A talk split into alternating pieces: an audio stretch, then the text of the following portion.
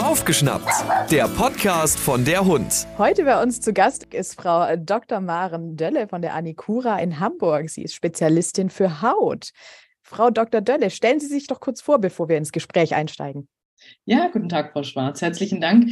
Mein Name ist Maren Dölle. Ich komme aus Berlin und habe dort studiert und in einer Tierklinik gearbeitet für 5 Jahre. Und dann hat es mich nach Hamburg verschlagen wegen der Dermatologie.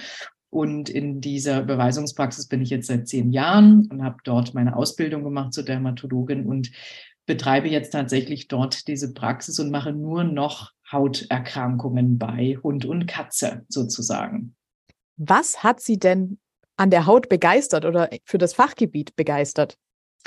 Ja, also das hat mich begeistert, dass sehr viele Hauterkrankungen sehr ähnlich aussehen und dass oftmals ein großes Mysterium ist, was genau hat jetzt der Hund oder die Katze. Und viele Tierärzte scheuen sich deshalb und ich habe da irgendwie Freude dran gefunden, mich da sozusagen zu belesen. Und wenn man merkt, da erkenne ich jetzt was und ich finde eine Lösung für dieses komplexe Problem oder Mysterium, das hat mich sehr stark motiviert, mich in diesem Bereich, soweit es die Wissenschaft es ermöglicht, mich fortzubilden. Und das habe ich nie bereut. Das macht mir jeden Tag Freude. Wir unterhalten uns ja gleich über das Mikrobiom der Haut, also was da alles so kreucht und fleucht auf dem Hund. Früher hat man das, glaube ich, Hautflora genannt, ne? Wie kam es dazu, dass man das jetzt eigentlich anders nennt? Ja, das kommt unter anderem mit den technischen Methoden jetzt zustande. Die Hautflora, das ist total richtig, ist auch nicht falsch, ist heute noch so zu sagen. Nur jetzt gibt es mittlerweile nach dem Zeitalter, wo wir Kulturen in Laboren gemacht haben, was wir schon immer noch machen, haben wir jetzt die Möglichkeit, gentechnische Methoden zu benutzen. Und jetzt merken wir, dass wir ganz, ganz viel mehr finden an Bakterien, Pilzen und so weiter. Und daher hat sich die Begrifflichkeit ein bisschen geändert. Genau. Und jetzt sprechen wir häufig vom Mikrobiom, um das größere Universum zu betiteln. Dazu gehören im Grunde alle Mikroorganismen auf der Haut, ne? Also das heißt, da gehören nicht nur die Bakterien, die einem als erstes so in den Kopf kommen, sondern auch potenziell Viren oder Parasiten. Und beim Hund sind zum Beispiel Parasiten wie auch beim Menschen teils da, so wie Demodex-Milben, das sind sozusagen Milben im Haarfollikel, ne, die mit uns symbiotisch leben. Also wenn wir beim Menschen sozusagen hier in dem Bereich Proben nehmen, dann haben wir tatsächlich da eine Möglichkeit für einen Treffer. Und beim Hund ist es tatsächlich auch so, dass diese Milben auch bei gesunden Tieren da sind. Wir finden die dann nicht zwingend in den Proben, deswegen sagen wir immer, ja, eine Milbe maximal, sonst ist es krankhaft dann. Genau, andere Geschichte. Aber im Grunde, also Mikrobiom ist schon der Überbegriff quasi. Und die meisten Forschungen beziehen sich aber auf die Bakterien. Und das ist das, wo jetzt ganz so der Fokus drauf liegt, weil es auch sozusagen die Masse ausmacht, ne? Viren, da ist relativ wenig, oder sagen wir andersrum, es ist schwieriger von der Technik her, das zu erforschen. Nichtsdestotrotz, man weiß, dass Papillomaviren, also Warzenviren auf der Haut sind, ne? Das ist auch bei Menschen bekannt. Das heißt, da ist einiges los und aber der Hauptfokus geht auf die Bakterien, weil es, wie gesagt, auch die größere Menge darstellt, ne? Genau. Gibt es da so ein paar Rockstars, die irgendwie besonders erforscht werden oder die zumindest immer wieder genannt werden?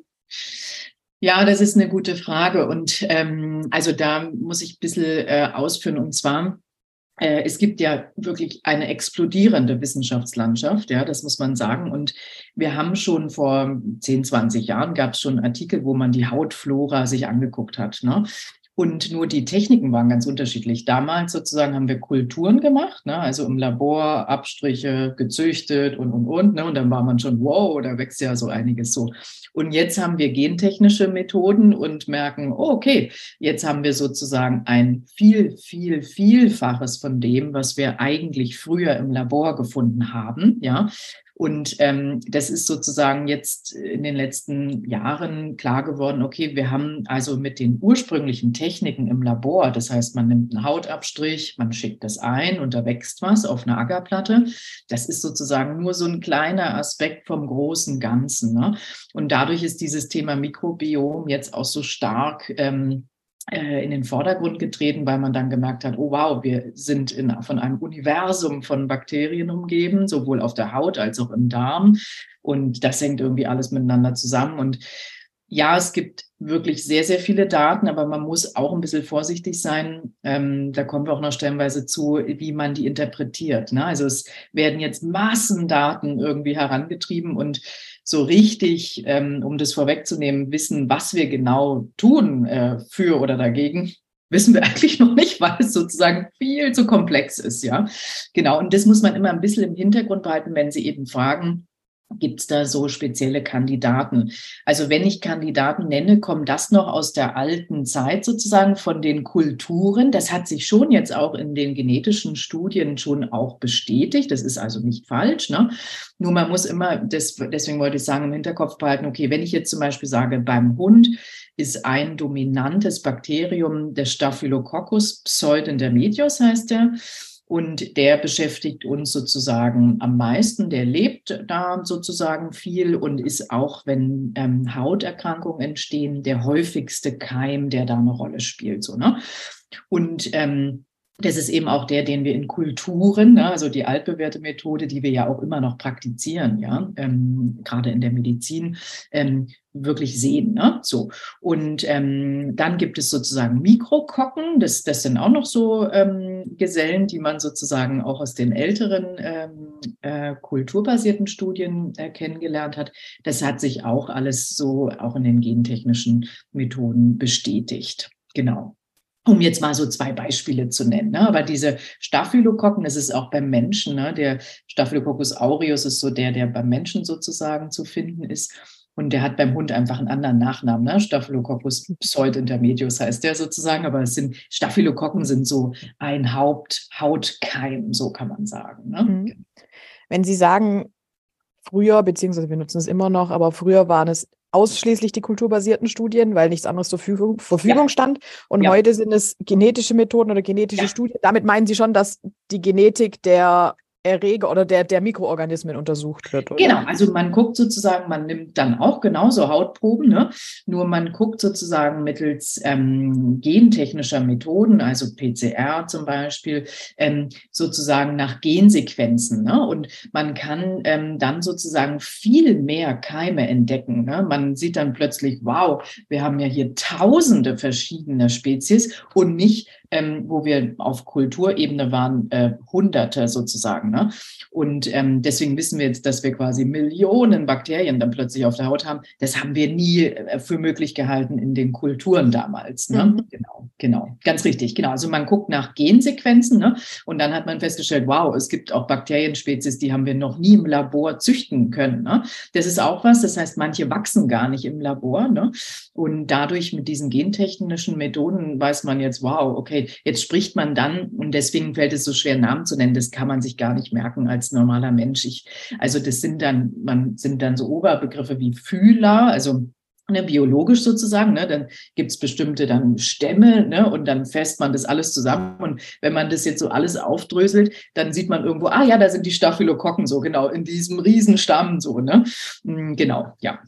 Ich gehe mal davon aus, wenn da so Millionen Organismen auf einem kleinen Raum miteinander leben, die werden ja auch bestimmt untereinander irgendwie kommunizieren müssen, oder? Ja. Wissen wir da was drüber oder ist das noch ein bisschen Dunkelgebiet? Also im Mikrobiom selbst wieder, welche Spezies miteinander kommuniziert, das weiß ich tatsächlich nicht. Ob da schon genaue Daten, ich wage es zu bezweifeln, weil es so komplex ist, wie jetzt A mit B und B mit Nummer 1300 kommuniziert, ist ein bisschen schwierig. Aber das Bakterien, das nennt man Quorum Sensing, die haben so eine Art Kommunikationstechnik untereinander und dazu gab es schon vor vielen Jahren schon wissenschaftliche Beiträge. Das heißt, die haben schon Methoden über Botenstoffe zum Beispiel miteinander zu kommunizieren und sich auch abzustimmen sozusagen, ne? Und also da gibt es einiges und es ist hochspannend, das muss man wirklich sagen, ja. Ja, ich glaube, ich habe das mal gehört in irgendeiner Quiz-Sendung, wo es dann darum ging, die lästern quasi übereinander oder reden über die anderen, die gerade nicht da sind. Richtig, genau, die können sich abstimmen, denn das ist auch bei den Biofilmen, also das ist auch so ein Thema in der Medizin sozusagen, dass die so Schutzmechanismen zusammenbilden und dafür brauchen die auch diese gemeinsame Kommunikation, genau, ja, korrekt. Mhm. Sind denn die Mikroorganismen ausschließlich auf der obersten äußeren Hautschicht zu finden oder gehen die auch in die gehen die bis ganz runter? Ja, das ist ganz spannend. Also das ist auch schon aus den älteren kulturbasierten Studien, dass man gesehen hat, also klar haben wir auf der Hautoberfläche, auf der sogenannten Epidermis Bakterien. Und dann hat man beim Hund aber auch gesehen, da sind auch Bakterien am Haar, ja, und die oben am Haar sind nicht die gleichen wie unten im Haarwurzelbereich, ne, klar, das ist sozusagen die Umgebung ist ja ganz anders, ne, in der Haut drin sozusagen, das heißt, wir haben bestimmte Bakterien oben, dann unten am Haar, dann auf der Haut und auch in den Talgdrüsen zum Beispiel, ne, da gibt es tatsächlich Unterschiede, also diese Staphylokokken sind zum Beispiel oben, ne, im Haar und Hautbereich, die ich gerade genannt habe, die wir so häufig haben. Klar, weil wir da auch die Proben nehmen, das muss man auch sehen. Ne? Und wir nehmen ja, wie sollen wir aus einer Talgdrüse Proben nehmen? Ne? Das ist natürlich auch ein bisschen schwierig. Aber man hat das gemacht sozusagen im Rahmen von Studien und da hat man gesehen, in Talgdrüsen sind es Propioni-Bakterien. Nennen Propioni? Ja, genau, Propioni-Aknes, da kommt der Begriff Akne her. Ne? Ja? Oder ist da sozusagen verbandelt. Ne? Und das ist schon spannend, ne? Und das sind eigentlich so die wesentlichen Unterschiede, ne? Kann man, außer dass es Millionen und Abermillionen sind, irgendwelche Hochrechnungen veranschlagen für was auf dem Hund so rumfleucht? Ich habe da auch noch mal ein bisschen geguckt. Es ist ganz schwierig, muss ich gestehen. Also in den Studien sind sehr unterschiedliche Zahlen benannt. Also das ist wirklich schwierig. Also ich würde mal sagen, man ist nicht verkehrt, wenn man sagt, über 100.000 pro Quadratzentimeter. Ja? Jetzt mit den neueren Studien. Ne? Früher hat man gesagt, 300 Bakterien pro Quadratzentimeter, als man noch diese Kulturen hatte. Ne? So, und jetzt würden wir, also es gibt Berichte, da steht dann 100.000, also ich sage mal von 10.000, manche sagen sogar 1 Million. Von dem her, da müsste man sehr tief in die Literatur gehen, dann angucken, welche Technik haben die benutzt, ne? Und das ist so ein bisschen unterschiedlich. Ich meine, für uns als, auch als Mediziner, ne? Es spielt dann nicht die Rolle. Es ist auf jeden Fall sehr, sehr viel, Ja gut, wir wissen ja auch selber bis heute nicht, können wir ja keine genauen Angaben dazu machen, wie viele Tierarten es auf der Welt gibt. Also richtig, genau. Insofern, was war die letzte Studie, war von 2006 oder irgendwie 2011, ich weiß es nicht mehr. Aber ganz richtig, ja. Ja, aber das ist über 100.000 pro Quadratzentimeter ist ja schon mal eine spannende... Würde ich so sagen, aus dem, was ich jetzt nochmal so geguckt habe, wenn man sich jetzt so vermitteln will, so, ne, Ja, wir hatten ja vorher schon über die Demodex-Milben gesprochen, die ja eigentlich erst zum Problem werden, wenn sie sich aufgrund irgendwelcher Schwächen beim Hund krankhaft vermehren. Aber wenn wir jetzt nochmal dazu schwenken, was die so tun, also nicht nur die Demodex-Milben, sondern also an sich die Mikroorganismen, die sind ja nicht ohne Grund da. Aber ganz richtig, genau. Also was haben die für einen Sinn, ne? Also das eine ist, dass sie uns tatsächlich schon schützen auch, also wenn man mit dem Positiven anfängt, die schützen uns vor pathogenen Keimen, ne? Dadurch, dass wir sozusagen, und das, wir nennen das sozusagen eigentlich eine residente Hautflora, ne? Die sozusagen... Die besiedeln alles, damit nichts anderes Platz hat. Die sozusagen unsere Haus- und Heimbewohner sind, ne? So. Und diese Population, die ist relativ stabil, ne? Und das besteht aus ganz vielen Bakterien. Also wir nennen das immer Diversität, ist gut, ne? Also wir wollen einen schönen bunten Mix sozusagen. Aber das ist so eine gewisse sozusagen, Core, sagt man auch Core-Komponente, ne? Man sagt auch Core-Mikrobiom oder Mikrobiom, ne? Dass man so eine Art feste, also relativ feste Zusammensetzung hat. So, und die schützen uns vor bösen Erregern, vor pathogenen Erregern, ne? Damit die sich nicht breit machen können. Ne? Und man merkt eben zum Beispiel, wenn wir auch hautkranke Hunde haben, da ist nämlich genau das ein Problem, dass dieses Core-Mikrobiom sozusagen ins Schwanken gerät. Ne? Diese Diversität nimmt ab. Das heißt, wir merken dann auch in den Studien nachweislich, zum Beispiel bei allergischen Hunden, was wir ganz viel haben, ne? dass die Diversität abnimmt. Das heißt, wir haben plötzlich viel weniger, ne? Und es nimmt sozusagen zu diesem Staphylococcus, den ich benannt habe, ja, der zwar schon auch da wohnt, aber der darf sich dann nicht zu 80% da ausbreiten, ne? Dann kommt es in ein Ungleichgewicht, ne? Und das ist sozusagen wirklich interessant. Das heißt, A, sie schützen uns vor pathogenen Keimen. Sie spielen eine ganz wichtige Rolle fürs Immunsystem, damit auch sozusagen, sowohl was die Entwicklung des Immunsystems angeht im frühen Alter, da wieder die Connection zum Darmmikrobiom, ne, ist ganz, ganz wichtig. Und sie spielen auch eine Rolle bei der Wundheilung zum Beispiel, ne? Also die haben ganz, ganz viele Inwiefern? Faktoren. Ja, das weiß man ganz genau noch nicht, aber es ist auf jeden Fall angedacht, dass das auch, klar, wenn wir eine Wunde haben, ne, das, was da sozusagen umgebend ist, scheint eine große Rolle zu spielen. Was genau für den Hund da, welches Bakterium was macht, weiß man noch nicht. Also da sind wir noch nicht so weit, aber man glaubt es relativ sicher, dass Wundheilung, also im Prinzip, klar, alles, was auf der Haut passiert, ne, hat irgendwie auch einen Einfluss durch das Mikrobiom, so muss man sagen, ja. Mhm. Und das meine ich mit einerseits weiß man so viel, andererseits weiß man noch gar nicht so richtig, was genau passiert, ja. Das ist ein bisschen frustrierend noch, genau. Hat es immerhin noch Arbeit für die Zukunft. Richtig, genau, ja, ganz richtig, genau. Wir haben ja jetzt die positiven Aspekte zuerst genannt. Was sind denn negative Aspekte? Ja, negative Aspekte in dem Sinne, wenn es mal ins Schwanken gerät, ja, ne? Dann ist es sozusagen wirklich so, dass wir uns auch fragen, okay, bei Allergikern zum Beispiel, ne? Das ist auch bei Menschen, dass man merkt, okay, wenn ein Allergiker ein Ekzem hat, also einen Schub, ne, dann merken wir genau, okay, die Staphylococcus-Partie sozusagen, ne, beim Menschen Staph aureus, beim Hund wieder Staph pseudintermedius, die gehen im Anteil total hoch. Und früher zum Beispiel dachte man immer, okay, weil die Bakterien sozusagen in der Menge so hoch gehen, haben die Allergiker einen Schub. Und da wird immer noch ganz, ganz viel diskutiert. Das schwankt dann auch immer ein bisschen so über die Jahre, dass man sagt, dann findet man wieder Theorien, dass man sagt, nein, die Bakterien kommen erst, wenn der Allergiker seine Entzündung hat sozusagen. Ne? Das ist nur sekundär. Ne? Wiederum weiß man, okay, es ist auf jeden Fall ein deutlich aggravierender Faktor. Also das heißt, das Ekzem wird deutlich schlechter, ne, wenn wir sozusagen Staphylokokken haben, weshalb wir mit Antibiotikatherapie früher auch viel Besserung erzielt haben, ne? Jetzt leben wir im Zeitalter von multiresistenten Keimen. Das heißt, wir wollen weg von den Antibiotikern und merken auch, okay, wenn wir nur die allergische Entzündung behandeln, gehen die Bakterien auch wieder zurück, ne? So. Und das ist wiederum sehr individuell natürlich, ne? Man muss beim einen Patienten dann auch gucken, der eine braucht schon mal eine antibiotische Creme, ne? Wenn Sie auch Allergiker sind, dann kennen Sie das vielleicht, ne? Oder Eczema-Patienten.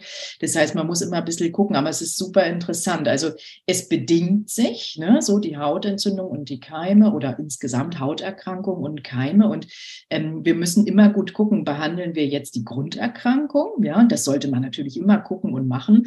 Und inwiefern spielt das eine Rolle? Ne? Genau, ja.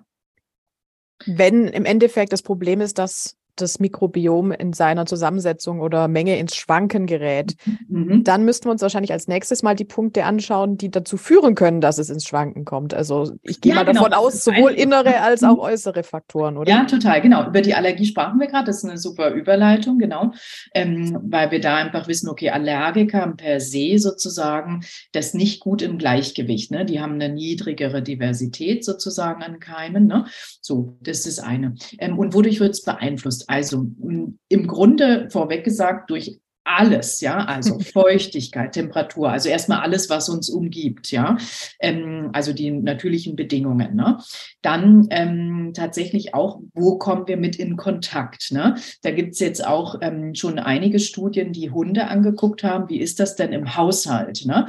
Wenn wir sozusagen Hunde im Haushalt haben, A, passen die sich an die Umgebung an, B, passen die sich an sozusagen Kontakttiere an, ne? Und man merkt, ja, das spielt eine große Rolle, ja, sowohl wo die sind, als auch mit wem die in Kontakt sind, ne? Und auch tatsächlich, was den Menschen angeht, ne? Also man merkt, dass es da Übertragungen gibt. Und aber natürlich ist es so, dass die Hundehaut und die Menschenhaut und auch die Katzenhaut, da war ja auch die eine Frage, sich sehr unterscheiden und dadurch dieses Core-Mikrobiom, ne, schon, sagen wir mal, unterschiedlich ist, ja, und immer sehr individuell bleibt. Das ist auch interessant. Beim Hund sieht man, okay, jeder Hund hat wirklich sein eigenes Mikrobiom erstmal, ja, wenngleich er sich sehr stark durch Kontakte und so weiter schon anpassen kann. Aber wir müssen dann auch in den Studien immer noch mal gucken, wie sind denn die Verläufe, ne? Also wie ist es denn, wenn jetzt ein Hund, sagen wir mal, ein Jahr mit einem anderen Hund lebt und was wäre denn dann ein Jahr später? Also legt er das dann ab und geht wieder zurück, mehr zu seinem Mikrobiom, ne? Und da fehlt es uns noch an sicheren Daten, ne? Da gibt es jetzt so erste Studien, nur dann muss man immer gucken, okay, was genau haben die jetzt untersucht, ne? Wie waren da die Bedingungen, wie waren die Teste und so weiter. Da muss man ein bisschen vorsichtig sein mit so Grundsatzaussagen. Aber Fakt ist, also Mensch und Hund, wir können für eine gewisse Zeit, das wäre dann transient, ne? Also wenn wir sagen residente oder Core-Mikrobiom und transiente Organismen, das heißt, die sind für eine gewisse Zeit auf unserer Haut, ne? Und da können wir Mensch und Hund auch was austauschen, auch diese Staphylokokken, ne? Also Staph aureus vom Mensch auf Hund, vom Hund umgekehrt, Staph pseudintermedius können wir auch tragen, ne? Da gibt es auch Studien, dass wir Tierärzte oder TFAs, ne, also alle, die in dem Bereich arbeiten, sehr häufig das tragen, weil wir natürlich in Kontakt kommen. Ne? Nur wenn ich jetzt sozusagen lange keinen Hund anfasse, dann stabilisiert sich das wieder, ne, und der bleibt jetzt nicht zwingend bei mir, weil dieser Hunde-Staphylococcus fühlt sich bei uns nicht so wohl und umgekehrt, ne? Das heißt, die haben schon Prios, aber es ist super interessant. Die Frage ist ja dann auch, okay, wenn jetzt bestimmte Faktoren zusammenkommen, ne, ja, die vielleicht negativ sind. Also das heißt, wir haben Kontakt mit einem Hund, der einen resistenten Keim hat. Ja, wir tragen den vorübergehend und dann haben wir gerade einen allergischen Schub oder sind in einem sehr feuchten Klima oder so, ne? Und dann kann das natürlich mal kippen zu einer Hautinfektion, ne? So zum Beispiel, ne? Das heißt, es ist unwahrscheinlich komplex, die ganzen Faktoren immer sozusagen im Blick zu behalten, ja. Aber Fakt ist, alles, was außen ist, sozusagen kann ein Einfluss sein und zumindest eine phasenweise Veränderung mitbringen, ne? Und was alle Studien zeigen, ist, es ist sehr, sehr individuell, wie sozusagen jedes Individuum sein eigenes Mikrobiom hat, ne? Wenngleich man schon sagen kann, okay, in Summe hat der Hund natürlich mehr dies und das und der Mensch dies und das, ne? Aber wenn man es ganz genau guckt, ist es sehr individuell. Und auch, das erklärt es auch bei den Studien, wenn man sozusagen die Orte vergleicht, ne? Also wenn ich einen Abstrich aus der Nase nehme oder jetzt aus dem Achselbereich oder sind es ja unterschiedliche Nischen, sagen wir auch, ne? Auch bedingt, zum Beispiel im Achselbereich beim Hund sind ganz andere Keime als auch im Bereich der Maulhöhle, ne? Das ist ja auch logisch, ne? Es sind sozusagen mehr oder weniger Talgdrüsen, mehr oder weniger Behaarung, Feuchtigkeit und, ne? Und dadurch haben wir da eine ganz unterschiedliche Zusammensetzung an den einzelnen Stellen und insgesamt von Hund zu Hund sozusagen auch nochmal, ne? Genau. Bevor wir jetzt an die inneren Faktoren noch denken, gibt es denn bezüglich der äußeren etwas, das man generell sagen kann, das zu vermeiden wäre? Also beispielsweise zu hohe Luftfeuchtigkeit oder ähnliches? Ja, das ist eine gute Frage. Also im Grunde würde ich, also ich als Dermatologin werde das ganz häufig gefragt und bei den allergischen Patienten, so rum will ich vielleicht mal anfangen, würde ich sagen, merken wir, wenn es sehr feuchte Wochen sind, also Tage und Wochen, ja, dass wir merken, oh, da kippen viele, ja, also viele kriegen dann zum Beispiel Pilzinfektionen, also Hefepilzinfektionen, ja, weil die gehören im Grunde auch zu dem Mikrobiom beim Hund, ne? Das heißt, weil da haben wir auch, also das habe ich vorhin vergessen, also Pilze, Viren gehören sozusagen auch dazu, ne? Und Pilze, da hat man auch viel Forschung gemacht, ist genauso divers wie Bakterien, also wahnsinnig viele Spezies. Und beim Hund sind eben diese Malassezien, das sind so die klassischen Hefepilze, sind immer da bis zum gewissen Grad. Und bei Allergikern, da ist es schon wieder ein Tick mehr oft, ja. Und gerade wenn es dann feuchte Tage sind, merken wir, wow, die haben dann gleich Probleme, ne? So. Aber da kommen wir schon zum Punkt. Ich denke, wenn man gesund ist, also keine Grunderkrankung hat, eine hohe Diversität, ist der Faktor Feuchtigkeit nicht zwingend ein Problem. Ne? Wenn ich aber sozusagen was mitbringe, was schon nicht so ideal ist, ne? Und dann ist es noch feucht zu einem überhöhten Maß sozusagen, dann kann das schnell mal kippen, ne? Mhm. Und sozusagen in ein sehr starkes Ungleichgewicht rücken. Und das würde ich eigentlich zu allen Faktoren sagen. Ne? Also wir werden nicht zwingend ein Problem kriegen, wenn es heißer ist, ja. Nur wenn die Haut zu sehr austrocknet und ich bin Allergiker, ne? Und ich habe schon diese Diversität sozusagen nicht so gut abgebildet, dann habe ich eben doch schneller mal eine Infektion, ne? So. Also das ist, glaube ich, das große Thema, dass wir auch was das Darmmikrobiom angeht, ne? Wenn wir sehr stabil unterwegs sind, stört uns das nicht, wenn wir mal eine schlechte Frucht essen, ja. Aber wenn wir schon so wackelig unterwegs sind, ne, dann kann das kleine bisschen das Ganze zum Kippen bringen, ne? Und ich glaube, so muss man das ein bisschen betrachten, so in dem Sinne. Mhm.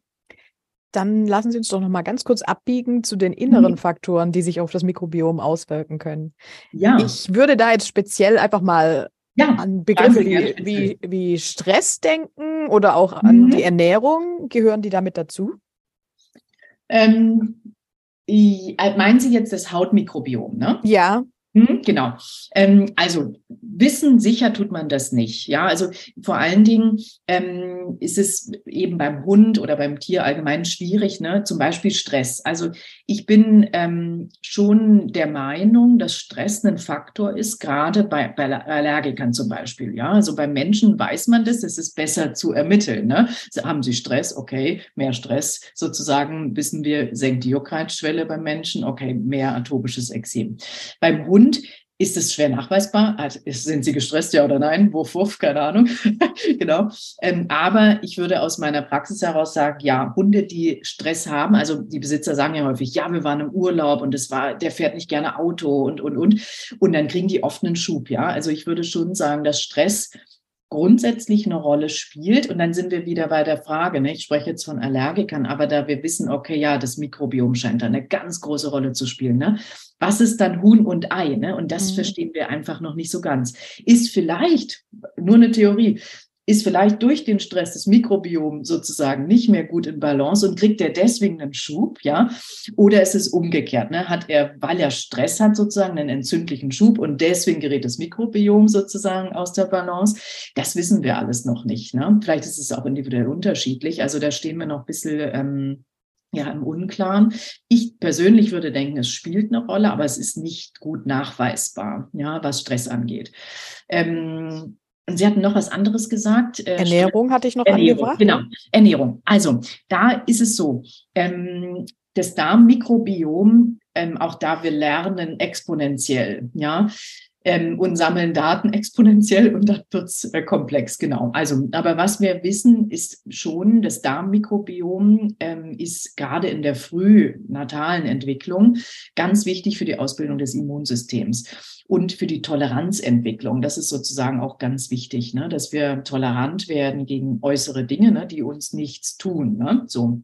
Und man würde sicher sagen, okay, es gibt eine Connection zwischen Darm, Mikrobiom und Haut, sozusagen Mikrobiom. Nur wie das sozusagen dann letztlich, es muss ja übers Immunsystem irgendwie dann auch funktionieren, ne? Und wie da genau die Schnittstellen sind, das wissen wir noch nicht.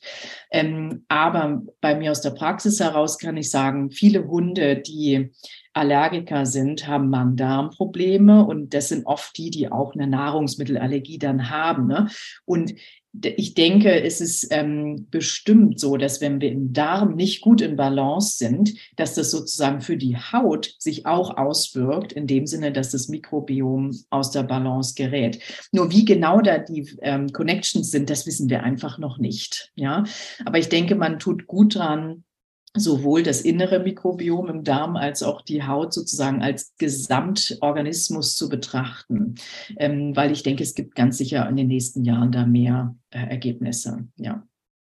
Der Hautschutzmantel ist ja auch immer wieder ein Begriff, der hochkommt, wenn man sich über Gesundheit, Haut und Fell unterhält. Und in dem befinden sich ja auch die Mikroorganismen, weil der umhüllt ja quasi den Hund. Der wird ja unter anderem durch Drüsensekrete gebildet, glaube ich, ne? Und hat dann auch, also ich hatte mal gelesen, dass da auch antibiotische Substanzen drin sind, die von Mikroorganismen gebildet werden. Ja, ist das genau so oder wie sieht das aus? Genau, das sind sogenannte, also es gibt so antimikrobielle Peptide. Das wird teils von Hautzellen gebildet. Man sagt, manche Mikroben können das wohl auch.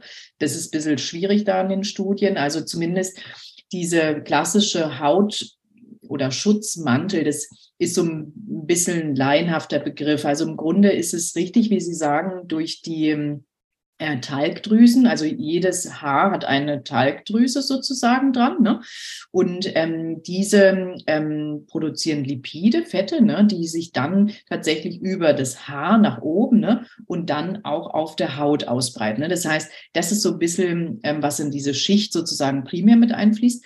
Und dann gibt es Ceramide zum Beispiel, also sind bestimmte Fette, ne, die sich in den obersten Hautschichten sozusagen sehr einlagern und unsere Barriere bilden. Ne? Also das sagen wir auch oft, Hautbarriere, ne? Die zum Beispiel beim Allergiker gestört ist, ne? Weil wir nicht ausreichend Ceramide haben und dadurch die Haut durchlässiger wird. Ne? Also die Barriere ist dann gestört. Ne? Und da gehört auch der pH dazu, ne? Der wird sozusagen auch das in den obersten Hautschichten wird sozusagen der pH generiert, ne?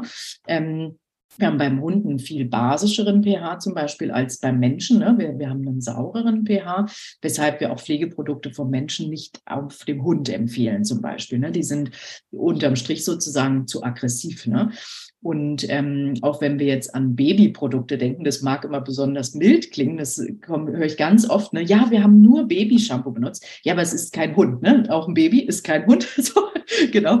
Und von dem her, das ist interessant. Also pH, diese Ceramide, diese Fettschicht sozusagen, die auch von den Talgdrüsen gemacht wird, diese antimikrobiellen Peptide, die von den Zellen, das ist alles sozusagen, fließt in diesen Begriff Hautschutzmantel sozusagen ein, ne?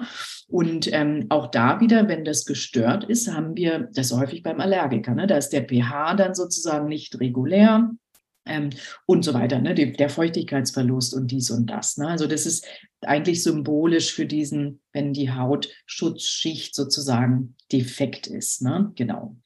Aus der Kosmetik für uns Menschen sind ja die Begriffe wie Ceramide und so weiter doch mittlerweile sehr im Munde und immer wieder genutzt. Inwieweit weiß man denn da was dazu, ob der Körper dazu in der Lage ist, Wirkstoffe, die von außen aufgebracht werden, tatsächlich zu verwenden und für sich zu nutzen? Ja, also da gibt es beim Hund tatsächlich einige Studien, wo wir geguckt haben, ob, also auch da bei den Allergikern, das war der Hauptmotivator, ne, zu gucken, wie können wir denn diese defekte Hautbarriere stärken? Können wir das von innen her und oder von außen? Und dann hat man wirklich geguckt, okay, wenn man sozusagen ceramidhaltige Präparate, ne, aufträgt, lagert sich das an. Und ja, das tut es schon in gewisser Weise. Auch da gibt es zig Studien mit unterschiedlichen Techniken. Das ist dann ein bisschen schwierig.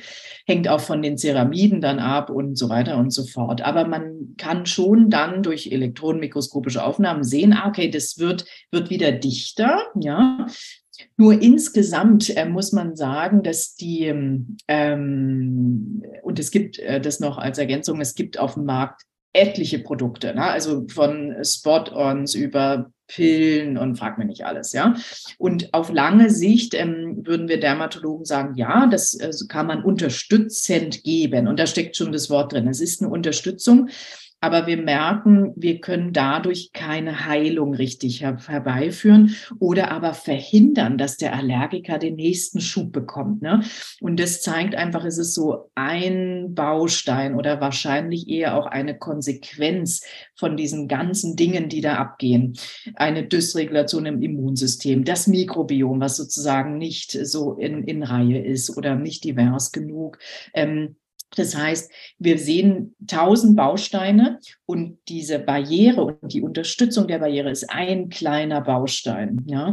Und darüber hinaus ist es so, dass wir nie vergessen dürfen, beim Hund haben wir so viele Hunderassen, wo wir, wenn wir jetzt beim Thema Allergie und Hautbarriere gucken, nie vergessen dürfen, der Mensch ist sozusagen ja eine Spezies, ne? Und wir haben beim Hund haben wir wahrscheinlich, weil das sehen wir in den Genuntersuchungen, wenn wir Allergiker angucken, da sind sehr unterschiedliche Gene betroffen. Und es scheint so zu sein, beim Menschen spricht man von Endotypen bei Allergien, ne? Und beim Hund scheint es so zu sein, dass bestimmte Rassen auch unterschiedliche Typen von Allergien haben. Aber da sind wir noch, also so unwissend, ja, auch da betreten wir einen Riesenkosmos. Das heißt, wir können auch, was diese sozusagen Unterstützung mit Ceramiden und so weiter, von einem Baustein sprechen, der kann, und darauf wollte ich hinaus, bei einem bestimmten individuellen Patienten super helfen, ja, und dann denkt man, hey, ist doch super, jetzt gebe ich jedem Allergiker das und die sind, ja, sie sind viel besser, und dann denkt man, schade, bei den nächsten 10 funktioniert es nicht, ja, so, und deswegen sage ich immer, sehr individuell, ne, wie auch das Mikrobiom, versuchen kann man es, also das schadet nie was, ne, aber es ist nicht der Schlüssel für alle jetzt, um die Hautbarriere zu kitten, so, ne, genau. Ich denke, ein umstrittener unter hundehaltenden Aspekt, gerade auch im Internet, geht da ja immer gerne mal eine Diskussion ab, aktuell vor allem auch wieder Zeckengeschichten, ja. Präparate, die auf die Haut gebracht werden, sind die denn, also wirken die sich auch auf das Mikrobiom und alles, was da auf der Haut so drauf ist, aus? Das ist super interessant. Ich kenne keine Studie dazu. Das wäre aber wirklich interessant. Ich vermute, dass sowas bald mal kommt. Was man zumindest immer liest, ist, dass Toxine, also Giftstoffe, natürlicherweise ganz klar das Mikrobiom beeinflussen. Ja? Und ich würde, ohne das jetzt nachweisen zu können, aber ich würde sicher davon ausgehen, dass das einen Effekt hat. Ja? Gleichzeitig muss man sagen, wenn wir jetzt daraus schließend Infektionen oder so sehen würden, dann hätten wir das schon auch in den letzten Jahren gesehen, ne? Auch ohne gentechnische Methoden. Das kann man jetzt nicht sagen, ne? Dass wenn man irgendwie Spot-ons hat, dass die deswegen eine bakterielle Infektion kriegen oder sowas. Das würden wir nicht sagen. Klar gibt es sozusagen Medikamentenreaktionen, ne? Wenn man so Spot-ons nimmt, das ist auch beschrieben. Das ist selten zum Glück, aber das kann vorkommen. Was mit dem Mikrobiom passiert, ist wirklich interessant. Und gerade auch bei diesen Spot-ons, es geht ja auch in die Umgebung. Ne? Also wir machen da ja ganz viel. Ne? Und da ist ja auch ein Universum an sozusagen genau. Mitbewohnern, Mikroorganismen, ja. Ne? Die wir dann auch im Gewässer, das ist auch schon ganz, ganz stark nachgewiesen, auch in der großen Debatte mittlerweile zum Glück, dass in den Gewässern ganz viel stirbt. Ja, wenn wir diese Toxine, diese Spot-ons auf den Hund packen, der Hund geht ins Wasser, ja, und wir müssen einfach bei allem, ne, wie global, müssen wir viel weiter denken, ne, wo wir welche Kette mit beeinflussen, ne, was uns gar nicht so bewusst ist oder war. Ne? Das ist einer der schwierigsten Aspekte, weil was man nicht sieht, das nimmt man nicht wahr, und was man nicht wahrnimmt, daran denkt man nicht, und Total. Dann könnte es genauso gut nicht existieren im Endeffekt. Total, ja, also ich denke, ja, könnte man jetzt lange drüber sprechen, ist wirklich interessant, aber durch die Pandemie ist uns doch allen ein bisschen die Augen so ein bisschen geöffnet, so was alles miteinander zusammenhängt. Ne? Und das gilt ja nicht nur weltweit, sondern auch in den Mikrobiombereich sozusagen bis dahin. Ne? Ja, super spannend. Wir haben ja jetzt schon gesagt, Diversität ist echt wichtig. Schöner Punkt, dass der auch beim Mikrobiom echt wichtig ist. Kann ich denn irgendwas tun, um die Diversität zu fördern? Ja, also das ist interessant. Es gibt jetzt auf dem Markt die ersten Produkte, die sozusagen reklamieren, wir stärken das Mikrobiom, ja, also so. Und da sind dann so bestimmte, also ich sag mal, man kann es am besten, kann man sich jetzt, weil es schon viel länger gibt, diese Prä- und Probiotika, ne, für den Darm. Ne? Und das Gleiche versuchen sie jetzt für die Haut irgendwie zu machen. Ne? Da gibt es jetzt so die ersten Produkte und es klingt natürlich super, super. Ja, also, aber ich würde sagen, es ist genau das Gleiche, die gleiche Schwierigkeit wie im Darm. Wenn ich jetzt sozusagen Prä- und Probiotika denke, ja, und man gibt Lactobacillen, das ist ja so der Klassiker, ja, das mag helfen, aber es ist sozusagen auch da, es ist individuell, ja, bei manchen hilft es, bei anderen führt es genau zum Gegenteil, weil es eben so individuell ist, ja, und wissen wir denn immer genau, wenn wir jetzt auch die Zahlen uns nochmal vor Augen halten, also wenn wir von Millionen Bakterien sprechen und wir tun eine Spezies da rein, meinen wir, dass wir dann das in die genau die richtige Richtung bringen. Ne? Also das fragt man sich so ein bisschen, ne? Auch wenn ich jetzt Vorträge von Gastroenterologen, von Tierärzten höre, die sich nur auf dieses so Darmmikrobiom spezialisieren. Ja, auch da, man weiß super viel, aber eigentlich so richtig, was machen wir da genau und wann geben wir welches Prä- oder Probiotikum? Da sind dann die Spezialisten auch vorsichtig. Ja? Dann fällt es, das haben Sie vielleicht auch schon gehört, ist jetzt momentan diese Faserdebatte total stark, also ne, ballaststoffreich sozusagen, ne?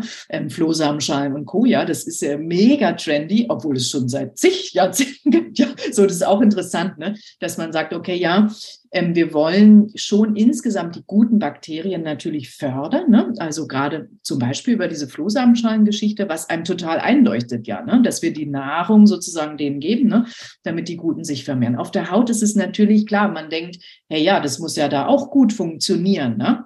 Jetzt ist es die Schwierigkeit natürlich, wir haben so viele verschiedene Nischen, ne? Also ich würde sagen, das Hautmikrobiom ist nochmal ein Tick komplexer, weil alles sozusagen zu bedecken, ne, ist ja schwierig. Im Darm haben wir wenigstens einen Durchgang, ne, wo wir sozusagen überall einmal durch müssen, ja, zwangsläufig. Und die Haut ist ja ständig im Abgleich, ne?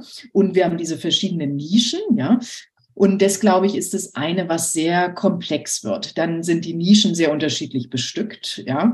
Und ich glaube, dass das, also zumindest von den Daten her, was jetzt die ersten Produkte angeht, die sind nicht sehr überzeugend. Ja, also es ist dann nicht viel besser als ein Placebo. Ja, auch wenn die Idee natürlich toll ist, dass man sagt, hey, cool, wir packen da gute Bakterien rauf und die richten das dann so. Ja, wir wären dankbar. Ne? Also wir Dermatologen würden ja super happy sein, wenn wir sagen, hey, wir gucken da, dass wir ein bisschen das Mikrobiom stärken und alles wird gut. Soweit sind wir noch nicht, ne? Aber dass da mehr passiert, mehr Forschung und sicher auch viel mehr Produkte kommen, die uns vielleicht wirklich auch helfen. Ich denke, das wird ein wichtiger Baustein zumindest werden. Ne? So wie wir sagen, ja, Ceramide können für einen bestimmten Patienten super helfen, ja, für die, die eben primär da auch ein Problem haben. Welche Rassen das sind, wissen wir leider noch nicht. Genau. Und so wird es, glaube ich, auch beim Mikrobiom in den nächsten Jahren werden. Aber es gibt noch nicht das Produkt, wo man jetzt sagt, okay, das gibt man jetzt darauf und es ist wesentlich besser, ja, oder auch von der Nahrung her, ne? Auch wenn wir sagen, das hängt zusammen, ne? Also es ist sicher gut, das Darmmikrobiom zu stärken, auch letztlich für die Haut. Wie das genau funktioniert, keine Ahnung, ja. Aber ich denke, auch wir als Menschen, ne, wir merken ja auch, wenn wir Darm gesund ist, ist ja ganz viel. Man kennt ja auch diese Darm-Hirn-Achse, schon lange kennt man die, ne? Was uns aber alles gar nicht so bewusst ist, ne? Dass wir wissen oder lernen, okay, bei Menschen, Stress übt sich ja auch wieder auf das Darmmikrobiom aus, ja, und umgekehrt, ne? Also es gibt ja richtig nachweislich psychische Verhaltensweisen, die sehr stark mit dem Darmmikrobiom in Kontakt stehen. Und warum sollte das nicht auch mit der Haut passieren? Ne? Also das denke ich ganz sicher. Nur es ist so schwer, sagen wir mal, medizinisch belastbare Aussagen da jetzt zu treffen, weil das einfach zu komplex ist für uns noch.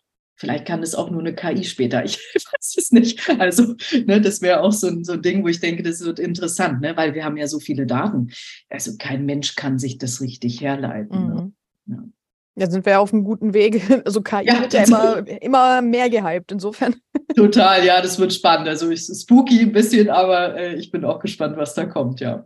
Wenn wir gerade schon das Stichwort Entwicklung über allem schweben haben, wie sieht es denn beim Mikrobiom der Haut aus? Hat ein Welpe in utero bereits ein Mikrobiom? Ja oder nein? Und entwickelt sich das weiter im Laufe des Lebens? Ja, also das ist eine super Frage. In der Plazenta, wie das Mikrobiom da ist, muss ich gestehen, weiß ich nicht. Ich kenne keine Studie, die sich das angeguckt hat. Das erscheint mir schwierig wegen der Probenentnahme auch. Ja. Ja. Aber was wir wissen, das ist ganz interessant, auch das ist sozusagen ganz ähnlich wie beim Menschen. Wir wissen, wenn ein Tier sozusagen auf normalem Wege geboren wird, ja, also wenn der Hund eine ganz normale Geburt hat, das gilt, wie gesagt, auch für den Menschen, dann nimmt er die Hautflora der Vagina an, ja, also sozusagen, ne, vom Muttertier durch diese Passage, ne, durch bei der normalen Geburt sozusagen wird die Keimflora im Vaginalbereich auf die Haut übertragen. Und das ist deswegen interessant, weil Studien, das ist sehr sicher bewiesen beim Menschen und auch beim Hund gibt es dazu Studien, dass wenn wir einen Kaiserschnitt machen, fehlt ja diese Passage. Ne? Das heißt, da ist sozusagen dann die Flora von der Haut, ne? Also von der Bauchhaut sozusagen, ne? Dann auf dem Neugeborenen. Ne? Und wir wissen bei, das wissen wir auch wegen der Allergieforschung sozusagen, ne? Dass ein Kaiserschnitt ein Risikofaktor ist für die Entwicklung von der atopischen Dermatitis, ja, ganz interessant. Und das gilt auch für den Hund. Also das ist wirklich ein Risikofaktor, wo wir das annehmen, ja. Wir haben beim Hund noch nicht ganz so viele Daten, dass wir das 100% nachweisen können, aber alles deutet darauf hin. Und es würde Sinn machen, weil man es beim Menschen einfach schon weiß, ja. Das heißt, die erste Passage ist schon relevant, ne? Wie komme ich auf die Welt? Und dann kriege ich schon mal meinen ersten Mantel sozusagen mit, ne? Und dann hängt es natürlich ganz stark davon ab, wo komme ich, also wo wachse ich auf, ne? Was ist das für eine Umgebung? Dann natürlich auch das Darmmikrobiom, denke ich, ne? Was erhalte ich für Nahrung, ne? Und bei Menschen weiß man schon ganz gut, dass sich das über die Lebenszeit verändert, ne? Das Mikrobiom, ne? Auch abhängig von Hormonen, ne? Also beim Menschen ist es leichter vorstellbar, ne? Wenn wir sozusagen Teenager, ne? Wir merken, wow, alles entwickelt sich, Talgdrüsenhormone, alles spielt verrückt, die Haut macht crazy Dinge, dann ist es leicht vorstellbar, dass sich das Mikrobiom auch ändert. Ne? Beim Hund ist es natürlich nicht so sichtbar, auch durch das Fell. Ja, wir haben dann auch nicht, sagen wir mal, so eine klassische Teenager-Phase, ja, wo wir jetzt so hormonell Hautveränderungen sehen. Das haben wir ja nicht. Von dem her wird das schon nicht so ähnlich sein wie bei Menschen, aber dass wir im Laufe des Lebens eine Abänderung oder Ergänzung des Mikrobioms haben, das denke ich schon.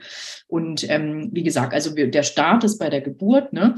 Und dann wird es sich sozusagen ausbilden, je nach Umgebung erstmal, ne? Und dann sich individuell so ein Core-Mikrobiom bilden. So, genau. So, das ist das, was man so weiß. Ist das in der Phase denn anpassbar? Ich gehe jetzt mal so mit dem Gedanken zu Tierschutzhunden, also ein Welpe oder ein Junghund, der aus Griechenland kommt und dann nach Deutschland gebracht wird und da aufwächst. Kann das zu Problemen führen oder ist das Mikrobiom da relativ flott und sagt, ja mei, dann passe ich mich halt an? Das ist eine gute Frage. Meines Erachtens gibt es da keine Studien zu bisher. Ich denke, wenn der Hund aus Spanien jetzt beispielsweise ein gutes, intaktes Mikrobiom hat, wird es nicht das Problem machen, jetzt in eine andere Klimazone zu gehen. Auch da, wenn es andere Faktoren gibt, also eine Grunderkrankung, ist es sicher eher, würde ich sagen, ein Risikofaktor. Ne? Also wenn der jetzt Allergiker ist in Spanien und schon nicht ganz in Balance, der kommt dann nach Norddeutschland in eine sehr feuchte, kalte Zone, womöglich kann es tatsächlich sein, dass seine Allergie schlechter wird. Wir denken ja zum Beispiel immer, wenn Allergiker den Ort wechseln, sind es die Pollen oder was weiß ich, was sich ändert. Wissen wir das? Ne? Ist es vielleicht das Mikrobiom? Und da müssen wir ganz viel forschen. Das wissen wir einfach noch nicht ganz. Aber ich finde es eine sehr kluge Frage und womöglich ist es bei dem einen oder anderen Individuum wirklich das Mikrobiom, was sich ändert oder Probleme macht. Ne? Aber das weiß man meines Erachtens nicht. Also ich kenne keine Studien dazu. Ja. Hör mal wieder rein. Das war Waufgeschnappt, der Podcast von der Hund.